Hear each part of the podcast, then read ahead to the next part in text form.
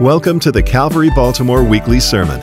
Calvary meets in the Joppa Fallston area between Baltimore and Bel Air, and our pastor is Josh Plantholt. Come join us on a Sunday. Our service info is at calvarychapelbaltimore.org. And now, here's this week's teaching. I'd like to draw your attention to the 130th Psalm.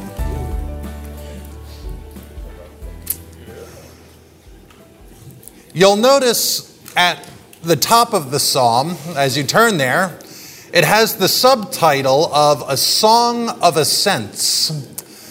Reason being, this was one of 15 psalms, Psalm 120 through 134, that the ancient Israelites, post exile, even in Jesus' day, they would sing these 15 psalms as they made their pilgrimage to the temple in Jerusalem for one of the many festivals, such as Passover. Uh, it's called a Song of Ascent because Jerusalem was built upon a mountain. And these pilgrims would sing these psalms as they ascended Mount Moriah to gather at the temple. Now, you may be wondering, why are we in Psalm 130 this morning? And the reason is I've been in the Psalms in my personal devotions and I got to Psalm 130 uh, two or three weeks ago. And have you ever read a passage of scripture that you've read so many times, and then for the first time, it kicks you really hard? Uh, and I read this psalm, and I was so captured by it. The Lord had grabbed so a hold of me, and now for weeks now, I've been living in Psalm 130. Uh, and in my studies, fascinatingly, I realized I was not alone. Unbeknownst to me, this is Augustine's favorite psalm. If you don't know who Augustine is, he might be the greatest theologian since the Apostle Paul, uh, certainly of the church fathers. This was Calvin's favorite psalm. Best, the best theologian, arguably, in the Reformers. This is John Owen's favorite psalm, probably the, best theologian in the Puritans. Uh, one day he read this psalm. He was so gripped by it, he decided to write a book on Psalm 130. And I checked it out on Amazon, and his work on these eight verses was a 429 page book. My kind of preacher, if you've noticed. Uh, John Wesley's conversion happened during the singing of this psalm. Martin Luther was once asked, which were the best psalms? And he replied, the Pauline psalms were the best psalms. And when they asked, What in the world does that mean, Luther, since Paul didn't write any of the Psalms, he said Psalm 132, 51, 130, and 143. John Newton, who wrote Amazing Grace, he wrote his own autobiography and he titled it Out of the Depths, which is likely from this psalm. Spurgeon said that this psalm is the apple tree in the woods of the Psalter, and it is filled with golden apples. So, like these men, I read this psalm, and God so grabbed a hold of me that I do not think I will ever be the same. Uh, and so I'm tremendously honored and excited to, to, to deliver this to you today. Uh, and so we will be on a two or possibly three week journey uh, and that's me speeding up as fast as humanly possible. And, my prayer is that God would grip you the way that He has gripped countless others through these words. Um, let, let's pray again quickly. God, we love you. We thank you for your word and the richness that is contained within it. God, I think about you, Jesus, when you, when you taught in Capernaum and, and around Galilee, and the people had no eyes to see and no ears to hear. I know how it grieved you. May that not be true of this church. May us have eyes to see and ears to hear what the Spirit has to say to the church today. In Jesus' name, amen. Psalm 130, verse 1. Out of the depths I cry to you, O Yahweh, God. The depths. Isn't it fascinating? The Song of Ascent begins in the depths. in this psalm, the, in the Psalms, whenever you see depths, it typically means deep waters. It's someone describing their state of drowning. David saying, I'm drowning. You ever been in the depths before? I have. Sounds like you have too. The depths is a place of deep darkness, of despair, of drowning. And don't we all find ourselves there from time to time? Because we live in a world full of darkness. And if we're honest, within our own hearts and minds, we can produce enough darkness for ourselves. It's real easy to be finger pointers, isn't it? I'm miserable because this person and this, we're our own worst enemies. David faced many, many adversaries, but David's greatest enemy was himself. And I think that's true for all of us. And as the psalm unfolds, we're going to see that David is in the depths not because there's a new giant to slay, not because of some new Absalom or some plague or some disease, but because David understands that he is a sinner. He has sinned. The psalm is talking about what sin does to us and how it breaks us down and it steals our peace, and how that every believer, when sin is present, because they know that sin is vile to the one who saved our soul, to Yahweh, it grieves us. And because David is a sinner, through his own rebellion, he has placed himself in the depths. And it needs to be said David is not physically drowning here, but is spiritually and mentally and if we're honest, isn't this what sin does to us and our families? Of course. And so David prays, verse 2 O Adonai, Lord, hear my voice. David felt God was so far away. you ever been there? to where we fall on our knees and we cry out, God, mercy, please hear me. O Adonai, hear my voice. Let your ears be attentive to the voice of my pleas for mercy. David, in his drowning state, when you're drowning, how many breaths do you have? one. He has one breath, and he uses it to cry out for mercy. That this is not, this is, there's no parachute here. there's no scuba team waiting to rescue him if this breath doesn't work. This is the one option that he has, the one ploy that he has. His last bit of air is to cry for one thing mercy. Now, there's more to it than this, but grace is receiving something you don't deserve, and mercy is not receiving something you do deserve. If you have ever walked with God with any significant amount of time, then you know that even as a believer, you're good at sinning. Patience comes hard, forgiveness comes hard, no anxiety, no depression, peace of mind comes hard, but sinning, nope, we're all born experts. Every single one of us.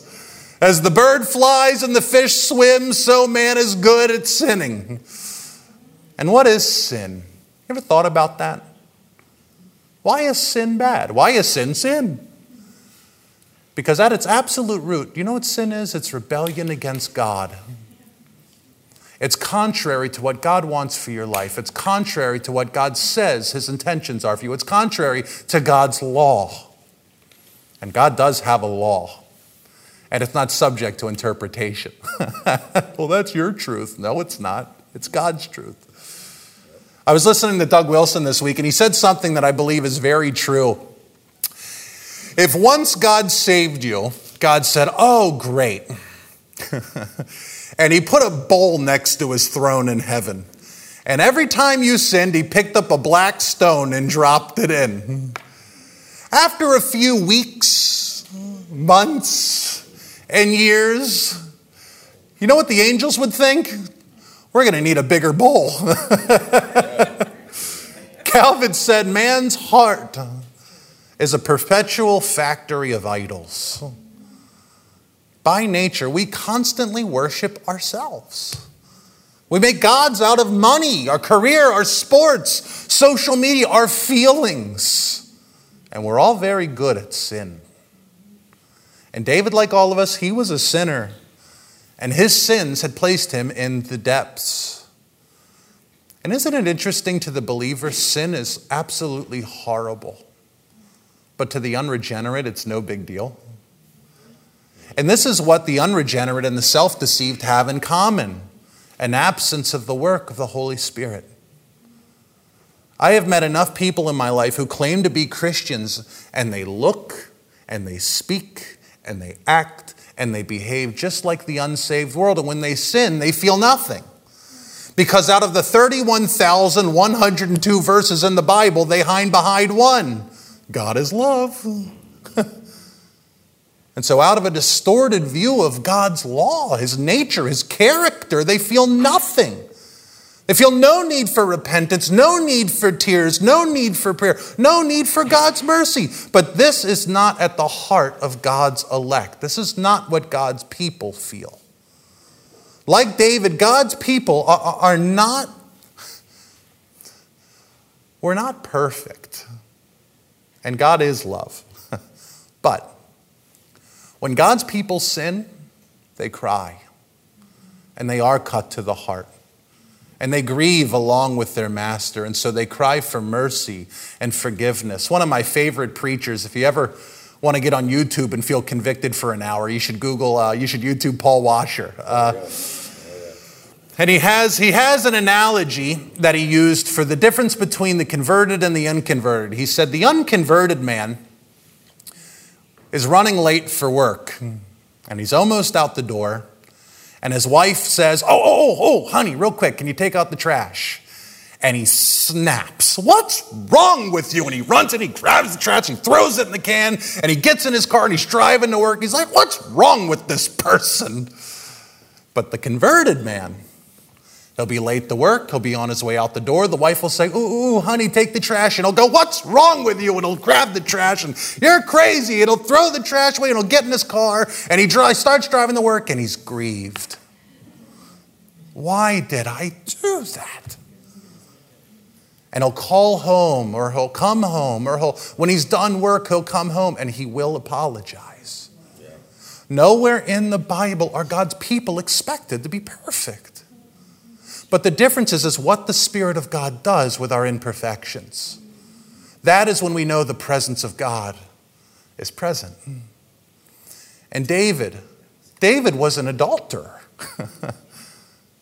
you know, David was a murderer. He was a liar. He was a horrible father. he should have he should never write a parenting book 101 by david he was yeah. terrible dad but David was not rejected by God because when the Spirit was at work in his life, he repented and he cried out. David knew what he was. He knew he was a sinner that desperately needed God's mercy, and so he was God's child. And so, in the depths and the darkness of his sin, David cries out for one thing mercy. God, I deserve your wrath. I deserve to be cut off from your spirit. What does he say? Do not take your Holy Spirit from me. He knew he deserved it. He knew he'd, like all of us, we deserve hell. But please, mercy. And David goes on to say in verse 3 If you, O Yah, God, should mark my iniquities, O Adonai, who could stand? Loved ones, if God was strict with you on Judgment Day, how would you stand? you wouldn't. And this is what the Pharisees and the self deceived do not understand. You wouldn't be able to stand. David in verse 3, like he does so often in the Psalms, he moves from private. He's been talking about himself now, and now he's moving to the corporate. He moves from himself to the many, and David is exactly right. If God should mark our iniquities, if he should bring all of our perversities and sins before us, and we had to excuse ourselves and, and, and give, our, give, give a legal cause on why we're not sinners, who could stand and be justified on that day? And the answer is no one. We all have fallen short of the glory of God. We all are dead in trespasses and sins. David is exactly right. None of us can stand before God on that day or any day. You've never had a perfect day.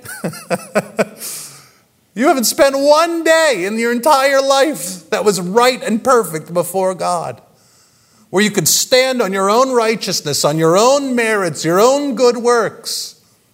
But there's hope.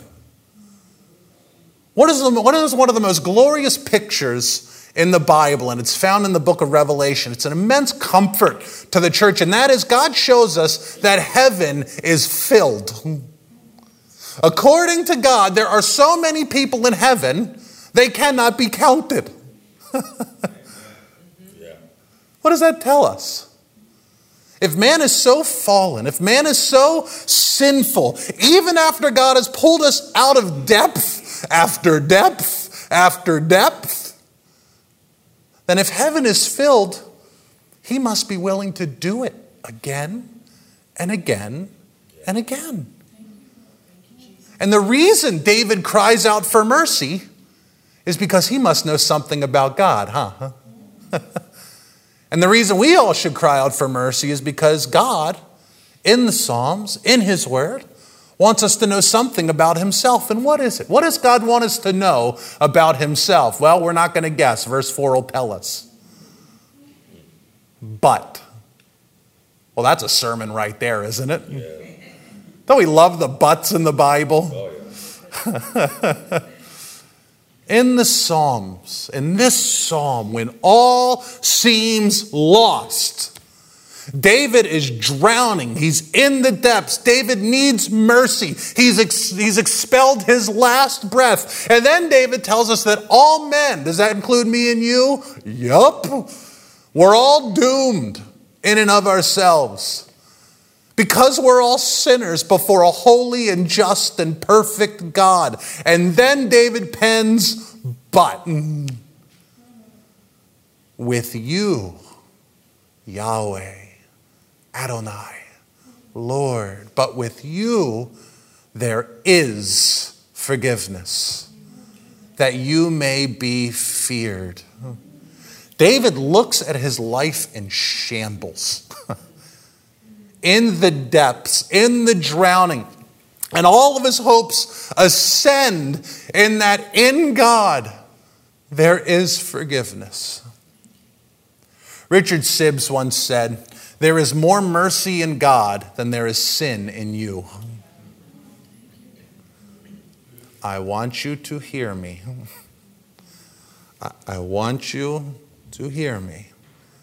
There is more mercy in God than there is sin in you. Do you hear what the Word of God is telling you today? That in God there is forgiveness. Isn't this almost exactly what happened to Peter on the Sea of Galilee on that storm? Sure, come out to me, Pete. and he saw the wind and the waves and he got scared and he started to drown. And with one voice, he said, Oh Lord, save me. Whoop! And he put him on the boat and he goes, Why were you afraid? All we must do is cry out, and he will rescue his people. 1 John 1 9 says, If we confess our sins, now, there's some clarification to be had there because confession does not mean we build two little phone booths in here and I go, Talk to me, my child. Now, listen, there, there is lots in the Bible about confessing your sins to others. It says in the Bible that, that to confess your sins to the pastor and the elders of the church can bring healing. There, there is truth to that. But when you see confession in the Bible, typically, almost always, that means confession to God. It's acknowledging your sin before God who already knows it. And if we confess our sins, 1 John 1 9, he is faithful and just to forgive us our sins and to cleanse us from all righteousness. What unrighteousness? What unrighteousness? 90% of it? All. There is no sin so vile that is beyond the cleansing power of Jesus' blood. Charles Spurgeon, one of the greatest preachers ever gifted to the church, I named my second son, his middle name's after him. He struggled terribly with depression, yeah. crippling depression. One of our greatest preachers could barely pull himself up off his floor sometimes. He said of this verse, this verse and it's very uh, old, old Englishy, but it's awesome.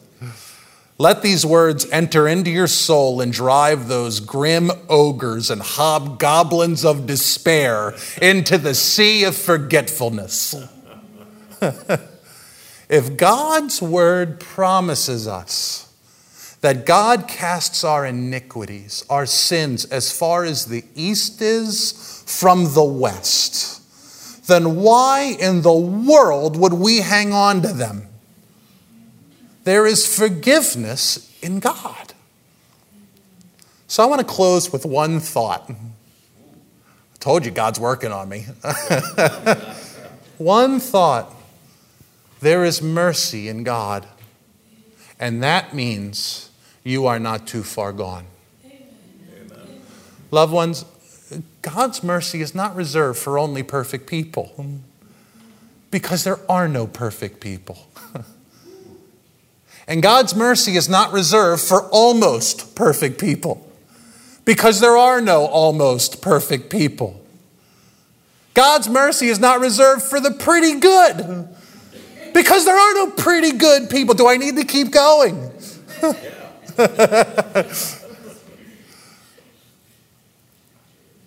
what happens when you've crossed the line?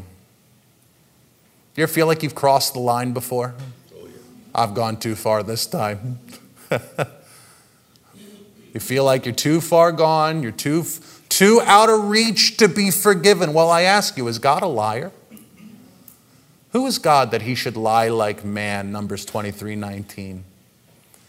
And this is why we need to study God's word because between Satan and his people and our own fallen minds, we can feel lost and beyond hope. But this is contrary to Scripture. Loved ones, without God's word, are we not so lost? How do we know God forgives us when our, when our own selves are telling us we're doomed all day? But we do have the word of God.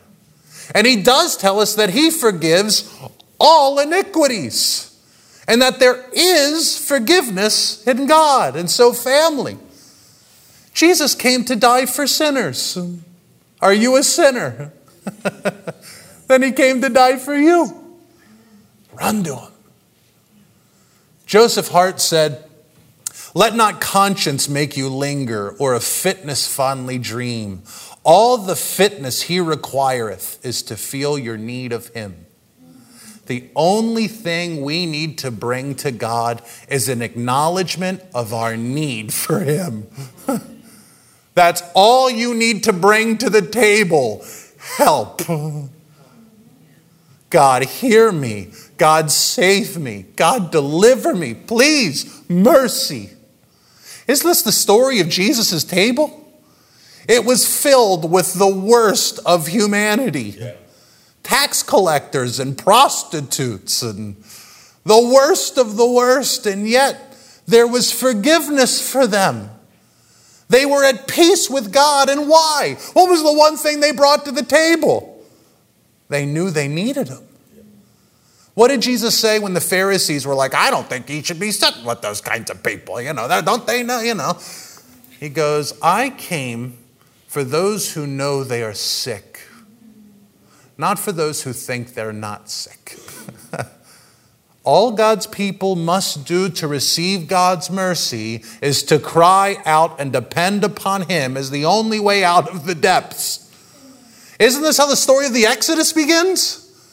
400 years they're there, and then they're living under a Pharaoh who did not remember Joseph.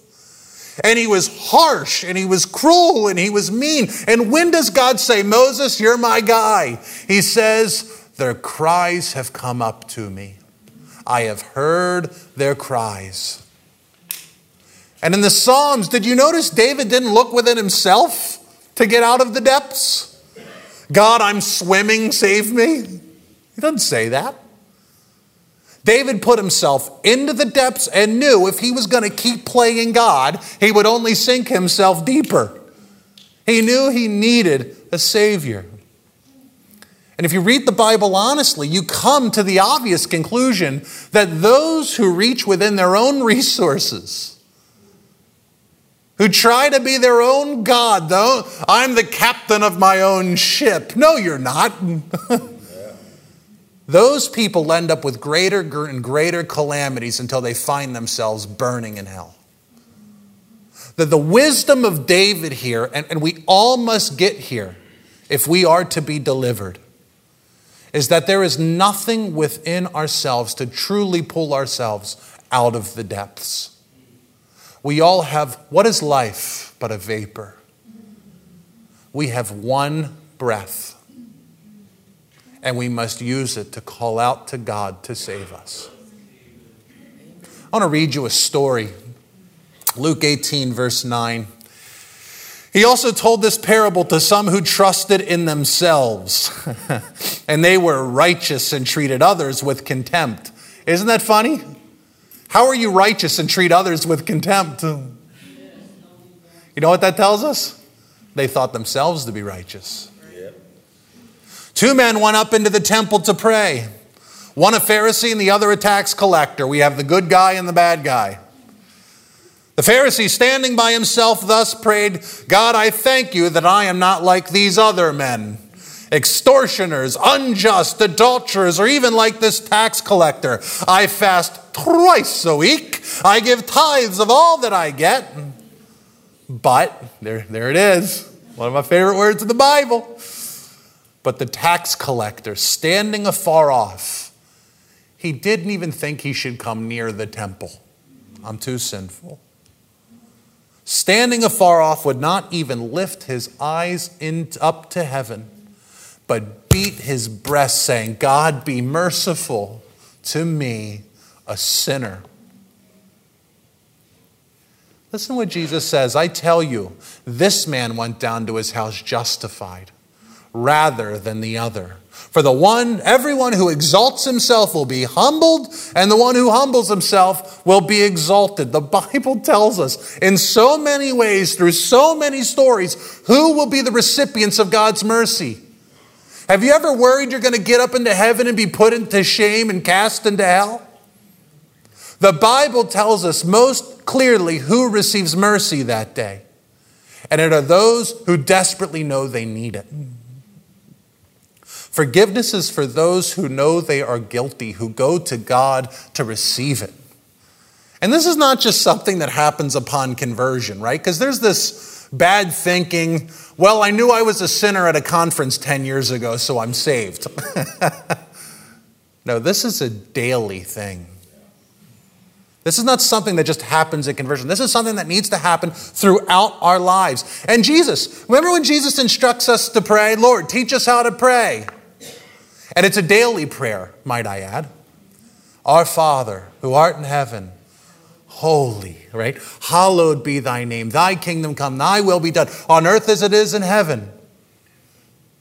Give us our daily bread and forgive us of our trespasses. Jesus puts our daily prayer for food next to a daily prayer for mercy. Those in the kingdom of God need mercy like we need food. we, need, we, we need mercy daily. And praise God, because what does the Bible tell us? Mercies are new each day. In the Sermon on the Mount, who are the first people listed to enter into the kingdom of heaven? It's the poor in spirit. It's those who know they are sinners and need help. In my spirit, I am too poor to enter into a relationship with God. And Jesus says, those are first in the kingdom. Like the tax collector, the poor in spirit were those who were aware of their own spiritual bankruptcy. They knew that they did not have the resources within themselves to stand before a holy God and be allowed into heaven upon their own merits. If your plan when you die is to stand before God and show Him how you helped puppies and fed the homeless, you're doomed. You're doomed. And he may press play on this sermon, say, I warned you. So please hear me as we close. God, God is so good. And he is so merciful and so quick to forgive. Isn't this exactly why Jonah didn't want to go to Nineveh? Yeah. Remember, God's like, I need you to go to Nineveh. He's like, oh, here we go. He hops in a boat and he heads to Tarshish. You know where Tarshish is? It's the furthest place on a map he could think of. It might as well have been Antarctica. I'm going to go live with the penguins, God.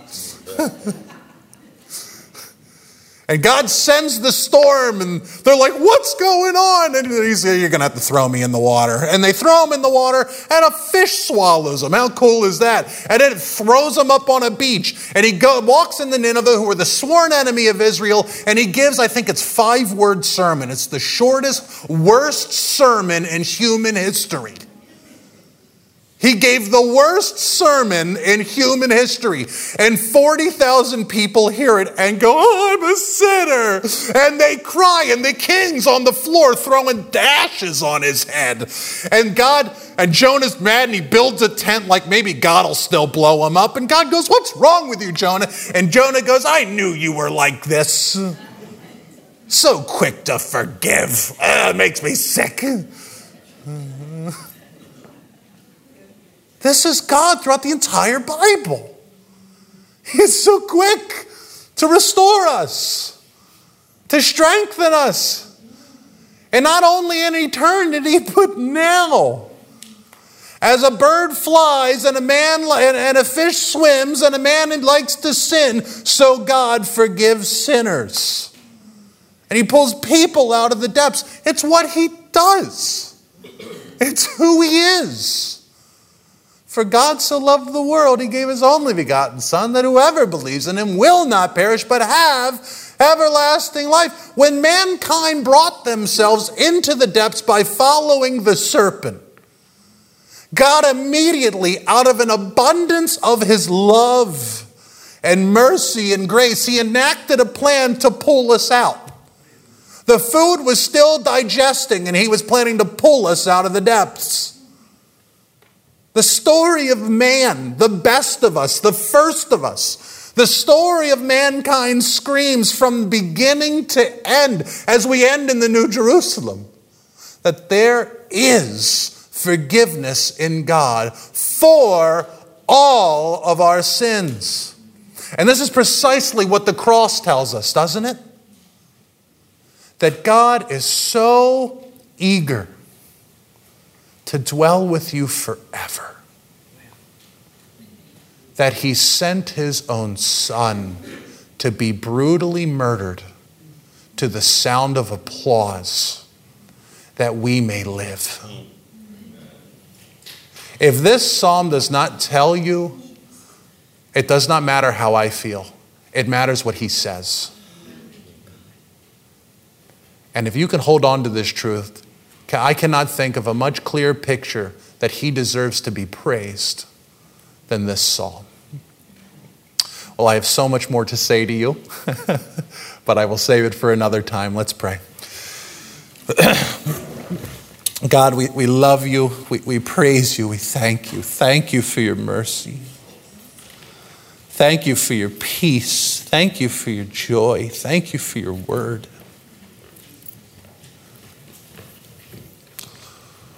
No matter how close we are to drowning, you are our rescuer.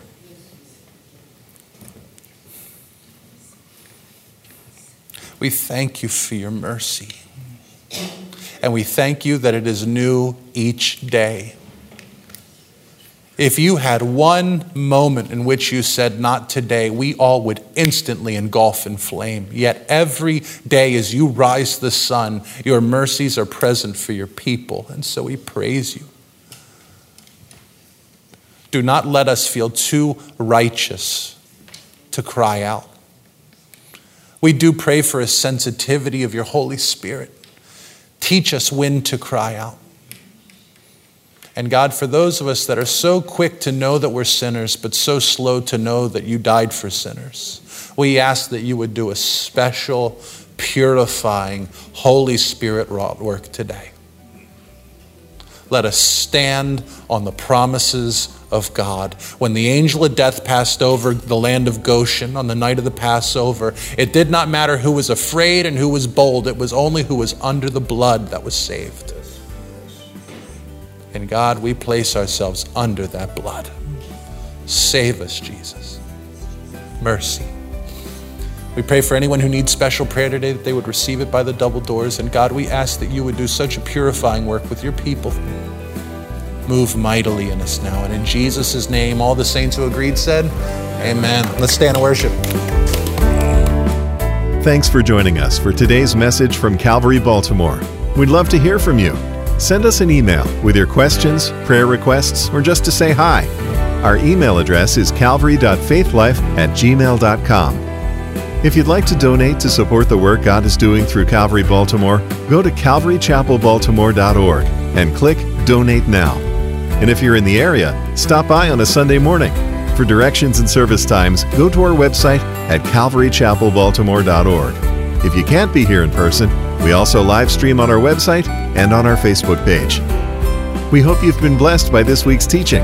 Until next time, as Pastor Josh says, study the Word to live the Word, to share the Word. And join us again for the next Calvary Baltimore Weekly Sermon.